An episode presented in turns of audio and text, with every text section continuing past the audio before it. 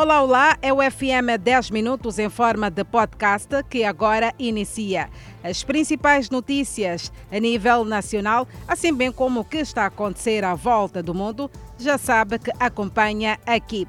Num breve olhar para as notícias nacionais, o destaque vai para o comércio informal. São vendedeiras ambulantes que dizem que é difícil levar o pão à mesa devido à ação da Polícia Municipal da cidade de Maputo. Há relatos de violência e produtos que não são devolvidos. É comum ver imagens a circularem nas redes sociais que destapam tudo e trazem a realidade triste, ou seja, o caminho percorrido por alguns munícipes para levar o pão à mesa. Um vídeo que circula nas redes sociais mostra uma vendedeira que implora pela devolução dos seus produtos recolhidos à Polícia Municipal. Enquanto isso acontece, alguns preocupam-se em registrar as imagens.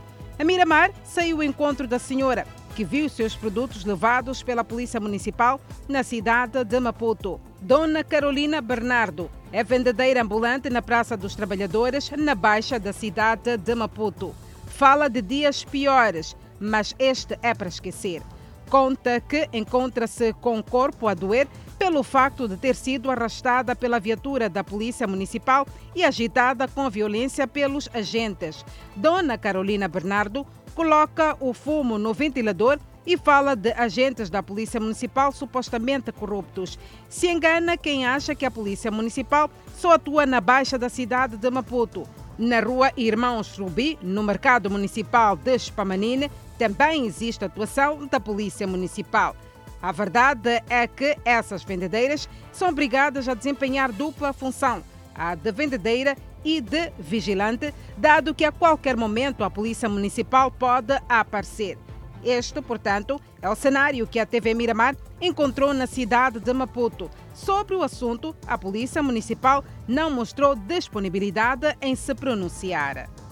Numa altura em que a imagem da polícia é associada à corrupção ligada à aceitação de subornos, o comando da PRM na cidade de Maputo quer combater o mal e melhorar a imagem da corporação. Foram condecorados esta quinta-feira agentes da polícia que resistiram a subornos. Munícipes de Maputo dizem não ser necessário muito esforço para detectar evidências de corrupção na polícia, com destaque para subornos. Situação agravada com a pandemia, pois testemunha-se que quem não cumpre com as medidas de prevenção pode se ver livre da polícia subornando-a. Clayton acredita que o mal pode ser combatido porque vê pujança no comandante-geral. O comandante da polícia a nível da cidade de Maputo diz estar a combater a corrupção na corporação.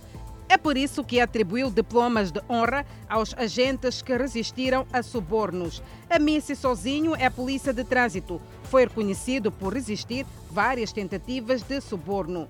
Ele não é o único reconhecimento aos agentes da polícia que acontece no quadro do Dia Internacional do Combate à Corrupção. Em relação ao saneamento do meio, agricultores substituíram por machambas uma lixeira que ganhava proporções alarmantes no bairro Ulene B. Embora a substituição da lixeira por machambas tenha sido feita com sucesso, há munícipes que optam por depositar lixo no meio das machambas, mesmo existindo um contentor alocado no local verdes campos em área onde antes só se via lixo.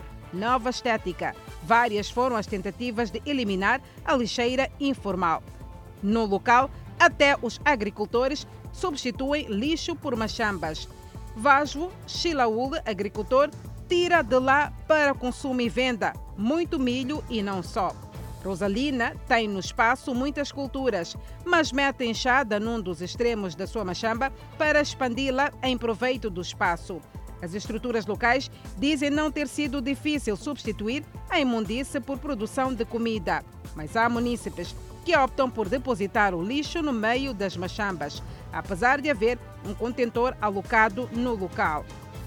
Por conta da tendência de deposição de resíduos no meio das machambas, os agricultores dizem ter instituído um vigilante para os momentos em que não se encontram no local.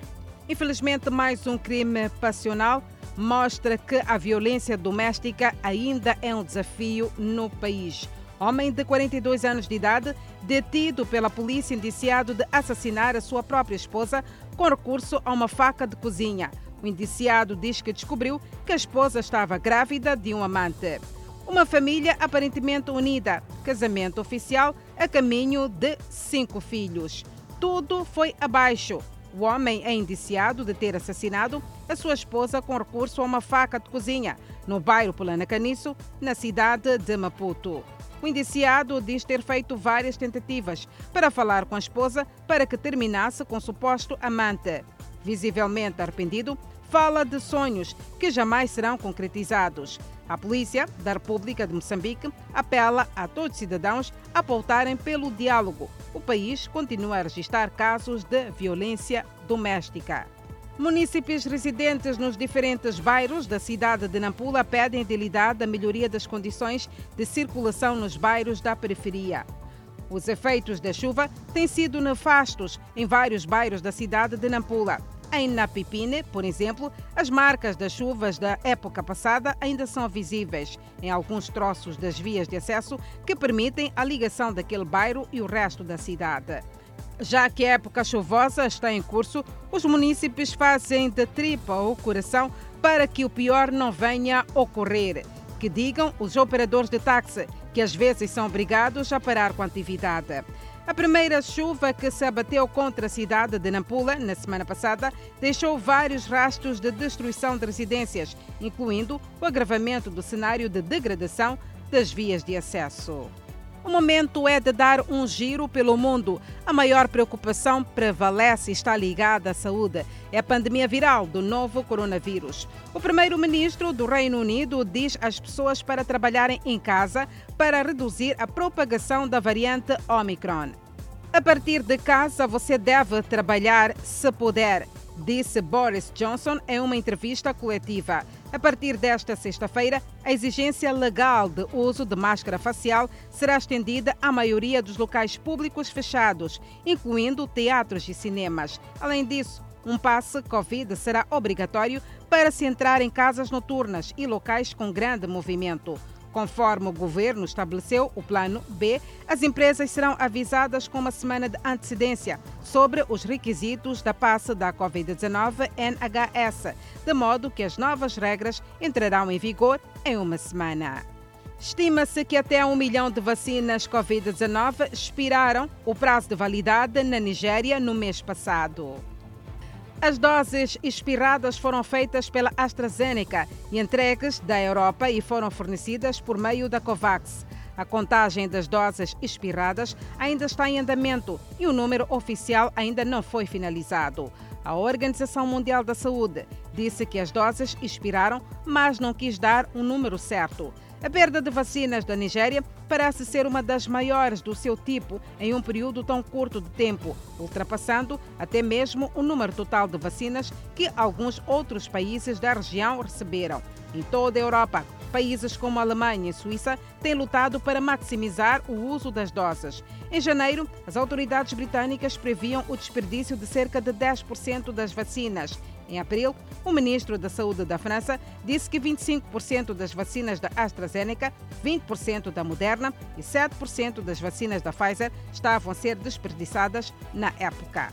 O FM 10 Minutos em forma de podcast fica por aqui. Assim que nos acompanhou durante este período, muitíssimo obrigada pelo carinho da sua audiência. Mais informação já sabe que poderá acompanhar às 19 horas e 45 minutos no Fala Moçambique. Até lá! Fique bem.